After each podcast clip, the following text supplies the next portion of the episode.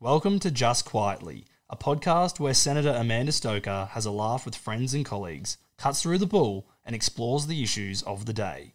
Let's get to the bottom of it all.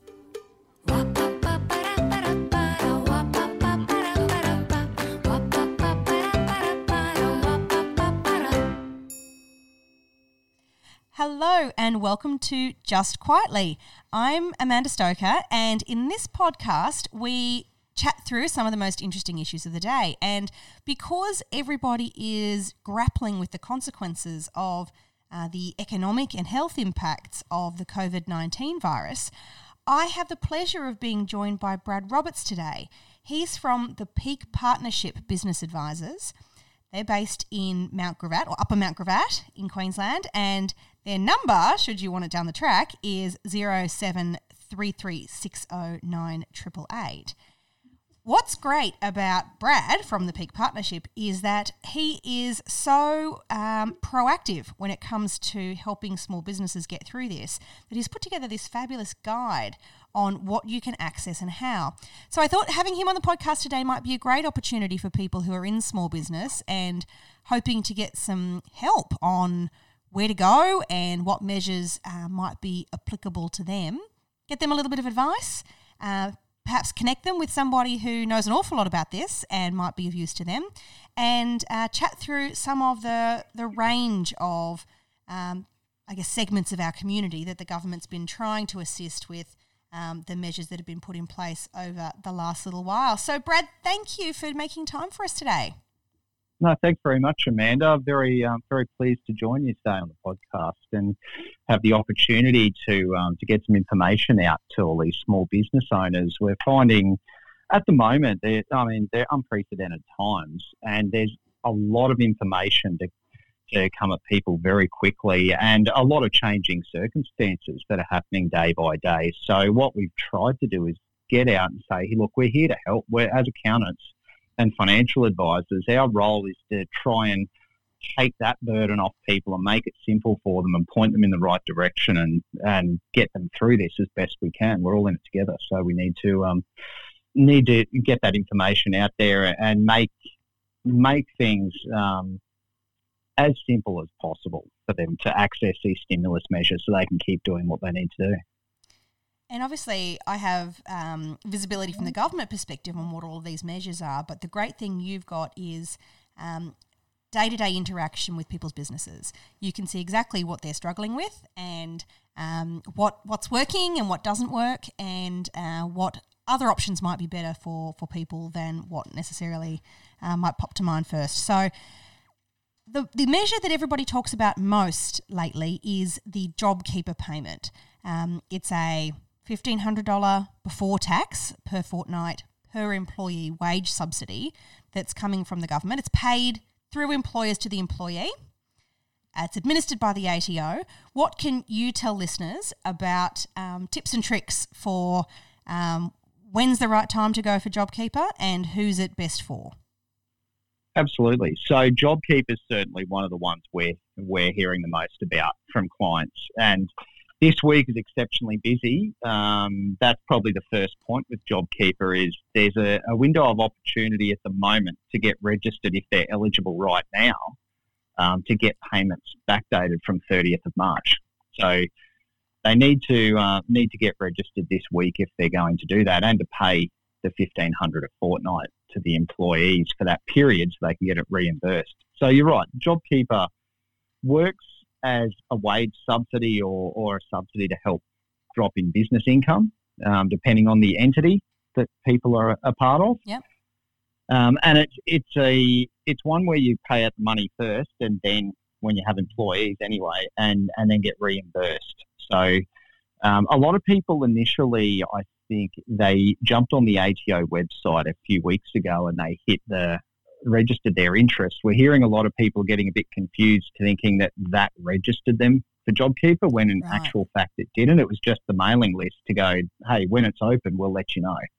So it's critically important if they satisfy the JobKeeper rules to get on from now and actually go and do the enrolment and go through the testing to make sure that they're eligible because um, it is a it's a self assessment like anything to do with tax, and what we're trying to make people well aware of is do your homework properly, make sure you are eligible. The spirit, the government put this great stimulus measure in place to really help business, and we certainly noticed a change in sentiment through our client base in all different industries since this was announced. That's encouraging. Um, yeah, they're all well. Before that, they were all extremely um, extremely scared about what the outlook was, and they were they were talking about some pretty drastic measures. But now we're noticing they're starting. They've changed their tune to be more. Let's look through and look at the light at the end of the tunnel, and how can we get through this? Which is great. It means a lot of jobs um, can be saved and, and preserved through this this crisis. So that that has been very pleasing. Um, the so with this um, JobKeeper, it's about first up, you've got to work out are you eligible as an employer or as a business, as a business. So that requires, for most small businesses, um, anyone under a billion dollars turnover, it's going to be a drop of 30% in your turnover. Now, they need to be aware it's GST turnover, it's not. Uh, so that is slightly different to normal taxable income. For most small businesses, it'll be fairly similar. But what they need to take into account there is um, whether they're on cash or accruals for GST, um, whether there are any sales of assets that they had in that period last year, because that doesn't count for GST turnover, whereas normal trading income does. Um, they're also they've got the period they have to look at is say they, they see a drop off in sales in March this year, and that's the first.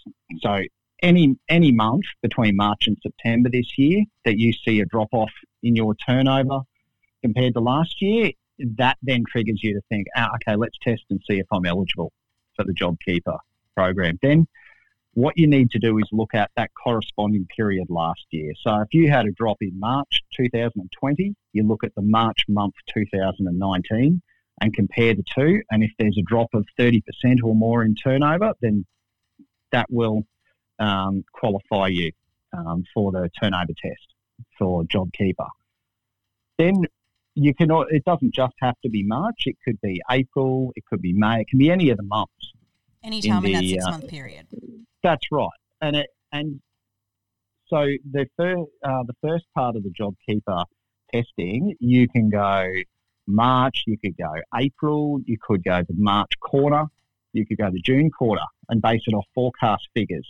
But if you're going to do it on forecast figures, we're drilling into people, have a very reasonable basis for how you're making that forecast. It's pretty easy if you're in certain industries where they've been shut down. Um, but if you're not, say you're in a, an industry like construction where it's a very lumpy style of income, you're going to need to have a good basis for why you think it's going to drop. It's not about people just getting a, a sudden cash benefit to the business. This is about helping keep jobs. So make sure you do your homework and, and project out that income properly. So that could be off looking at your forward order book and, and gauging when those projects might start, when income comes in, and um, are you getting far less inquiries now than what you were previously? All, all this sort of data, because being a self assessment, um, having it being self assessment to get into the program, one you will get likely get paid straight away, but you're going to need to justify it at some point because the ATO, rightly so, is going to ask questions and say,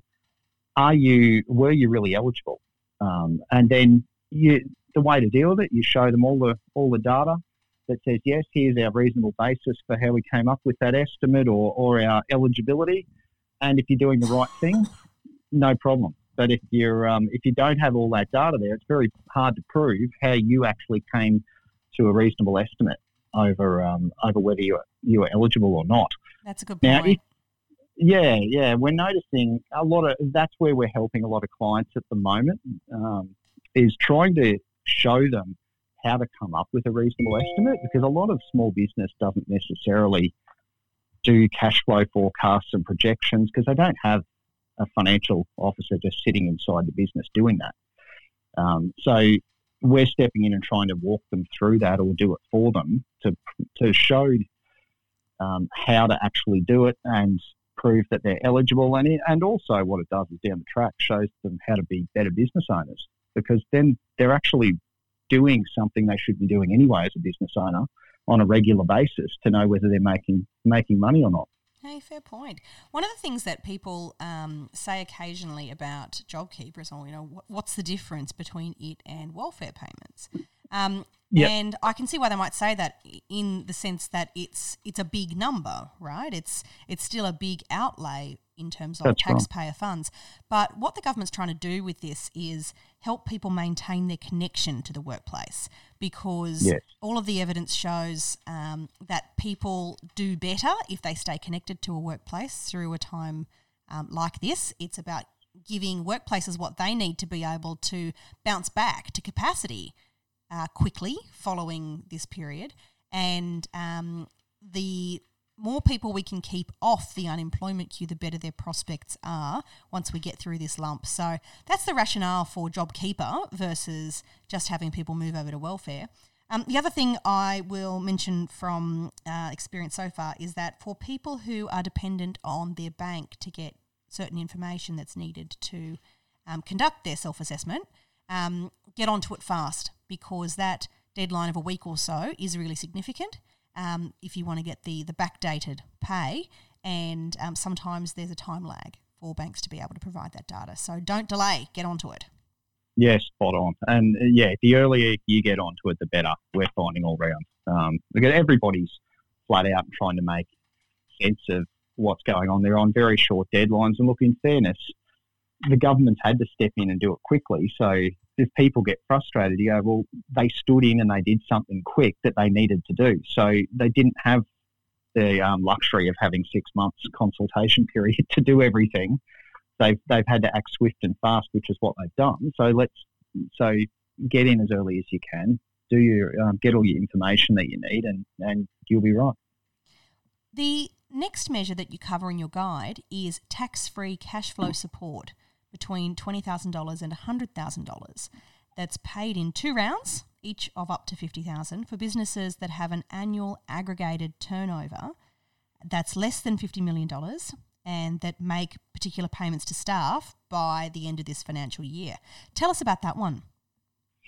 Yeah, that that one there is where you have employees and you you're hiring them, paying the pay as you go withholding tax, so the, the tax on wages. Now, as you, what that does is it says, okay, if you pay wages, we're going to help subsidise that pay as you go withholding. And they do, and that's being done via a credit put on your BAS account at the tax office. So as you lodge your BAS, and we're seeing a number of them right now, we've done them this week already. And when you lodge the BAS, say you're a say you're a monthly payer of pay as you go withholding, and you've got ten grand worth of pay as you go withholding that is on that March BAS, the government will, the ATO will instantly put a $30,000 credit on your BAS account, meaning that will help cover those BAS payments.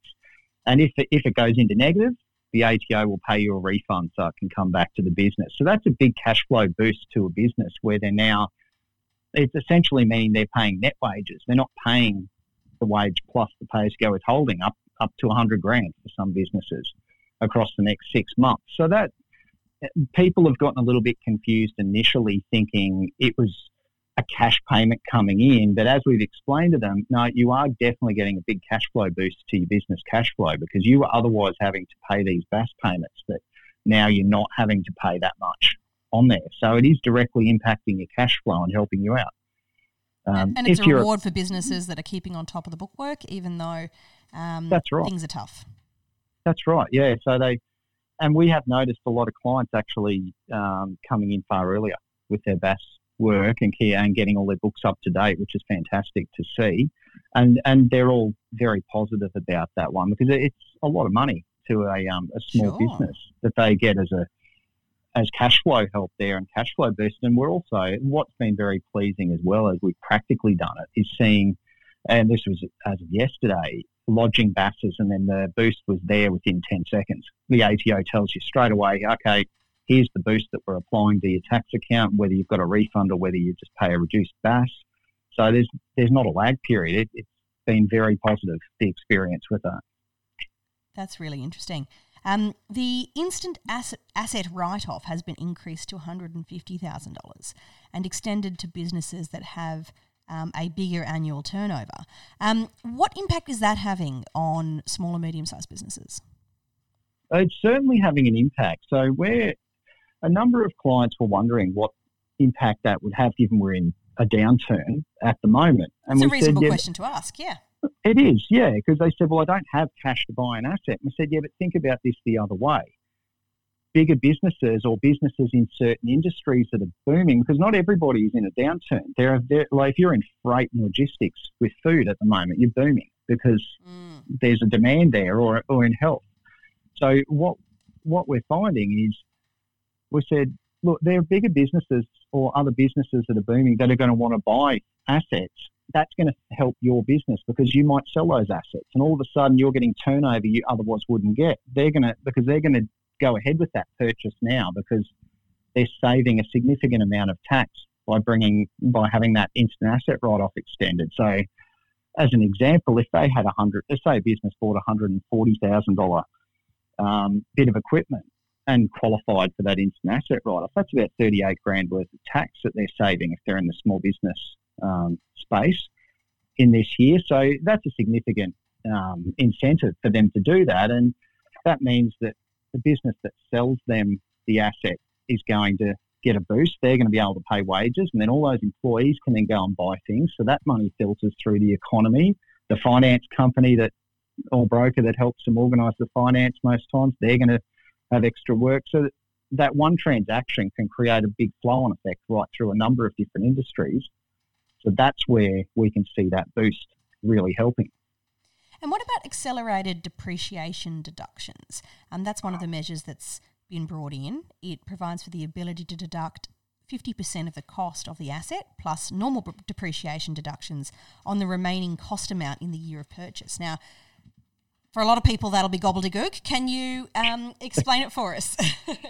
Yeah, sure. Yeah, and and that's a very valid point. A lot of people, when we talk depreciation or write-offs like that, just look at us with glazed over glazed over eyes.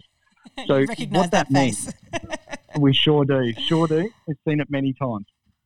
What it means is, if someone, say they they they go out and they just um, they buy a ream of paper for their business. Usually, that's a straight off tax deduction in that year. You pay you pay twenty bucks, you get the write off with an asset like a car or a bit of equipment for the business, like say a, um, a truck for the business or a printing press or something like that, that can't just be written off in the first year. The, the rules say you write it, depreciation means you write it off over the life of the asset, so how long it's going to last. So if that, yeah. if you think that truck would last 15 years or 10 years, you've got to write it off bit by bit over that number of years. Mm-hmm. So you're getting a tax break, but you're getting it as as the value of the thing drops year by year, yep. not all at once. Now, what what accelerated depreciation is doing is saying, well, we're going to let you write off a far bigger part of that cost in the first year. So instead of waiting across 10 years for that tax deduction, you're getting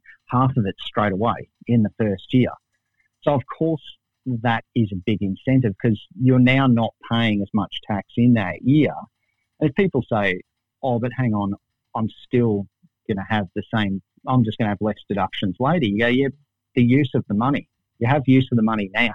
Yeah. Because it's there's more in your pocket, which gives you opportunity cost or it gives you cash flow boost. Now that's that's where it's important for businesses. If if they can write it off quicker, they will have a better cash flow position, or they'll have, they'll see opportunities out there um, that they're able to take that they otherwise couldn't. That's a really good point. Um, the next one I want to talk about with you um, is one I think has sort of flown under the radar, but it's a very big deal. It's a wage subsidy of 50% of an apprentice's or trainee's wage for up to nine months. Now, this is available for businesses with less than 20 employees. And I was talking to the minister about this uh, just today, and she said over 5,000 businesses have taken this on, and um, it's making an awfully big difference, but not all that many people know about it. So, so tell us about um, how we are trying to keep apprentices and trainees on the go. And yeah, I think your point's very valid there. We're, we're noticing as we talk to clients that a lot of them haven't paid attention to that. They're paying attention to JobKeeper more so. Yeah. Um, but this is a very important one. Uh, or there, so we've been getting out talking to clients that we know would have trainees or apprentices, and saying um, you do realise there's a, a, very good subsidy here to help keep them on because the the logic is you've got you're trying to create this workforce for the future, and apprentices are there now. If people get into cash flow trouble in the business, probably one of their first thoughts is, "I'll offload the trainee or the apprentice," which is not what we want. We want to be able to get them upskilled so that they um, contribute a lot to the workforce. Now, this will give them a subsidy of 50% of the um, of the apprentice wage up to seven grand a quarter. So that, and this is, so it's um, it's tw- up to 21,000 per apprentice. So that's across three quarters of this year. You can have up to 21,000 of an apprentice's or a trainee's wage subsidised by the government, which makes holding that employee very, very achievable. And that way you can keep keep them in the workforce, upskill them, and help your business too, because you, you're keeping on somebody. It's not costing you a whole lot as a small business owner to hold the apprentice there and give and keep the training going. Um, and you're also helping your business at the same time, and you're getting a great subsidy for it. Yeah, it's trying to do the right thing by young people so that they don't get um, shortchanged as a consequence of um, this period. It's trying to do the right thing by particularly small businesses who are going to need that skill set in time and um, absolutely trying to maintain the relationships that um, are built up in the course of an apprenticeship, which which are really meaningful and hard to replicate quickly. And um, it's also about keeping um, Australia's skill set growing because we don't want to find ourselves in a skill shortage a couple of years down the track because all the apprentices got punted during this period. That's right. Yeah, it's a very short-minded view if you just think instantly, oh, I just need to get rid of the um, the junior staff member because, as you say, they're they're the future of the workforce, and they're and we we need those skills in the workforce. And if you if you're loyal to your um, your trainees and apprentices and build that relationship, they can be fantastic employee, long-term employees for your business over time, which which can um, mean a lot for you and a lot for them. The solvency safety net is going to be important for some businesses. Can you explain what that is? Yeah, well, this one is probably very topical given um, the situation with Virgin yesterday. And a lot of a lot of clients have been asking us, what does administration mean versus liquidation and receivership? And um, so, with businesses when they go through a tough time, it's like if people personally go through, if an individual can't pay their bills and they're in over their head, they have bankruptcy. Now, with business, you don't have bankruptcy. What you have is insolvency. So that is the business cannot pay its bills, and that could be a company, it could be a trust. Um, but with a company, people think, oh, directors, they won't be liable for anything, which is not the case. Um, they, they, they're not off the hook for everything. Now, directors, if they're running a company and they know it's insolvent, so it can't pay its bills, and it's basically going to going to run out of cash um, and leave a leave a whole heap of people owed money. A director is supposed to put their hand up straight away if they don't want personal responsibility. They're supposed to go, "Hey, my duty as a director is to say to an insolvency specialist, when we're insolvent, we can't pay our bills, you, we need help. And then an administrator comes in and, and assesses the business to see whether it's a viable ongoing business or not. That is what directors are supposed to do. In this case, where you've got, um, and sorry, just to backtrack, what happens then is the administrator works out is, is the business viable or not. If it's not, they put it into liquidation and they carve up the business, sell off whatever assets they can, and see if there's any money to pay creditors. Now, directors, if they don't do that, they can be sued for insolvent trading, meaning the director becomes personally liable for any debts that get that get racked up by that business from the day it became insolvent. So that That's could be really quite a lot of money. Oh, it can be a huge amount of money even for a small business. You think about the amount of um, the amount of bills that businesses are running through, even small businesses, on a monthly basis. And if you did that for six months, that could be an enormous amount of money that a director is personally liable for. So what this does is gives them a bit of a safety net and says, well, we know these are unprecedented times and businesses are going to be find it very tough and chances are they're actually going to be on a technical basis insolvent. Knowing that it's a we're trying to get them through to the other side of this. The laws have been relaxed a bit to say, well, directors won't necessarily they won't be done for insider, tra- uh, not insider trading, insolvent trading, um, where so they won't be personally liable. Now they still need to be, um, they still need to act in the right manner and not try and deliberately do things. But those genuine people, which is the bulk of people, they genuinely are going to find business tough. This way, it gives them a bit of a safety net so they can, with confidence, steer their business through this crisis and out the other side. And that's exactly what we want. We want businesses to come out the other side and start growing again because if we don't, if we didn't have these measures in place, us as advisors would be telling a lot of clients to quickly get this company into administration because it's not solvent and you need to protect, as a director, you need to protect yourself and you need to do the right thing by the law and, and hand this over to somebody. So that if this wasn't in place, we see that would it could have resulted in a lot of businesses suddenly going into liquidation, which leaves creditors everywhere owed a lot of money that they're not going to get, which impacts the entire economy. So it provides an opportunity to trade through it in a way that might it does. otherwise yeah, it does. Um, that's right. That, that's a pretty um, significant opportunity, I think. And, and when you combine that with some other um, more discretionary measures, like the ability to reduce PAYG instalment amounts to zero for March, the ability to defer for up to six months the payment of activity statements, income tax, fringe benefits tax, or excise duty, and um, the undertaking that's been given by banks to provide support for landlords who don't evict their commercial tenants, there's um, a little bit of flexibility being built in at different parts um, of, I guess, the sensitivity um, uh, cycle for, for a business that uh, will hopefully make a big difference to their ability to make it through this time. Um, your guide oh, also covers um, a lot of the measures at the welfare side that we won't go through today. But for people who are interested in um, what changes have been made and, and further opportunities have been made available at the social services and social security end of things, um, the guide also covers um, those and provide a nice little summary of the way that they are operating in the current environment. So, if you're keen on um, learning more about these things, can I commend Brad's guide to you? It's um, really very helpful. It's written in plain English so that you don't have to be an accountant or a lawyer or a politician to understand it.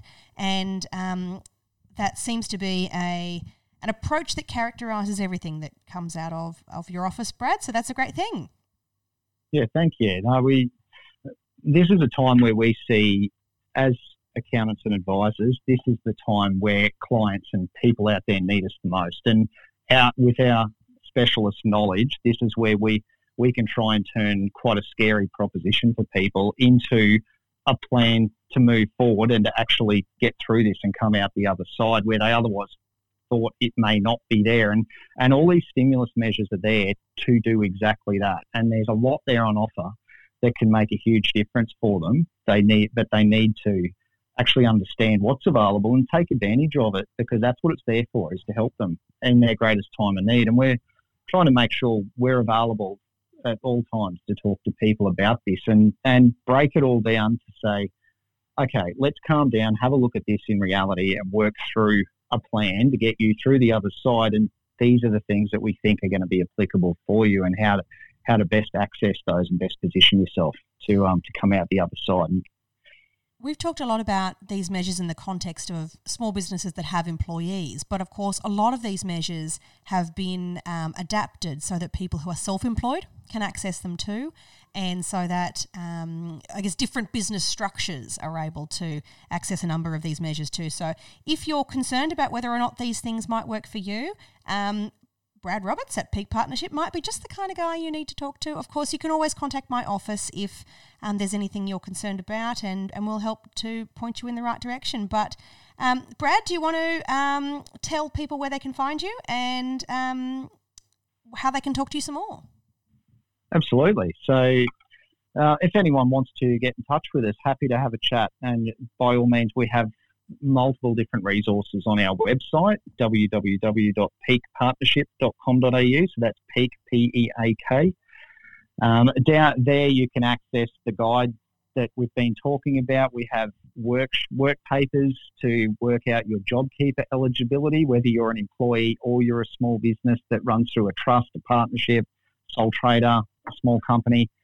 Um, there's a number of resources there that we're happy to share with people. They just jump on there, they can register their interest, plug in their their email address, and we'll give them access and email them all these tools that they can utilise, and then give us a call um, on 07 Visit the website or um, get in contact with me on brad r at peakpartnership.com.au. And we'll be happy to talk. Brad, thank you so much for your time today. I know that there will be many people who are um, grateful and relieved to have had the opportunity to hear from you and understand a little bit more about the resources that are available to help get them through this time. Um, everything you're doing and everything um, I, as a part of the government, are doing are about trying to keep people in jobs, trying to keep businesses alive through this time, um, and trying to give our economy um, everything it needs to be able to bounce back as easily and as quickly as it can once we get through this period of confinement. So, for those who are struggling, hang in there. Uh, for those who need advice, here's one good place to get it. And um, if anybody is in need of further support, please don't hesitate to contact my office and we will back you in. Um, thanks again, Brad. I'll let you get back to work, but all the best and keep up the great work. Yeah, thanks very much, Amanda been great chatting and um, look forward to chatting again soon. Good on you. Thanks very much.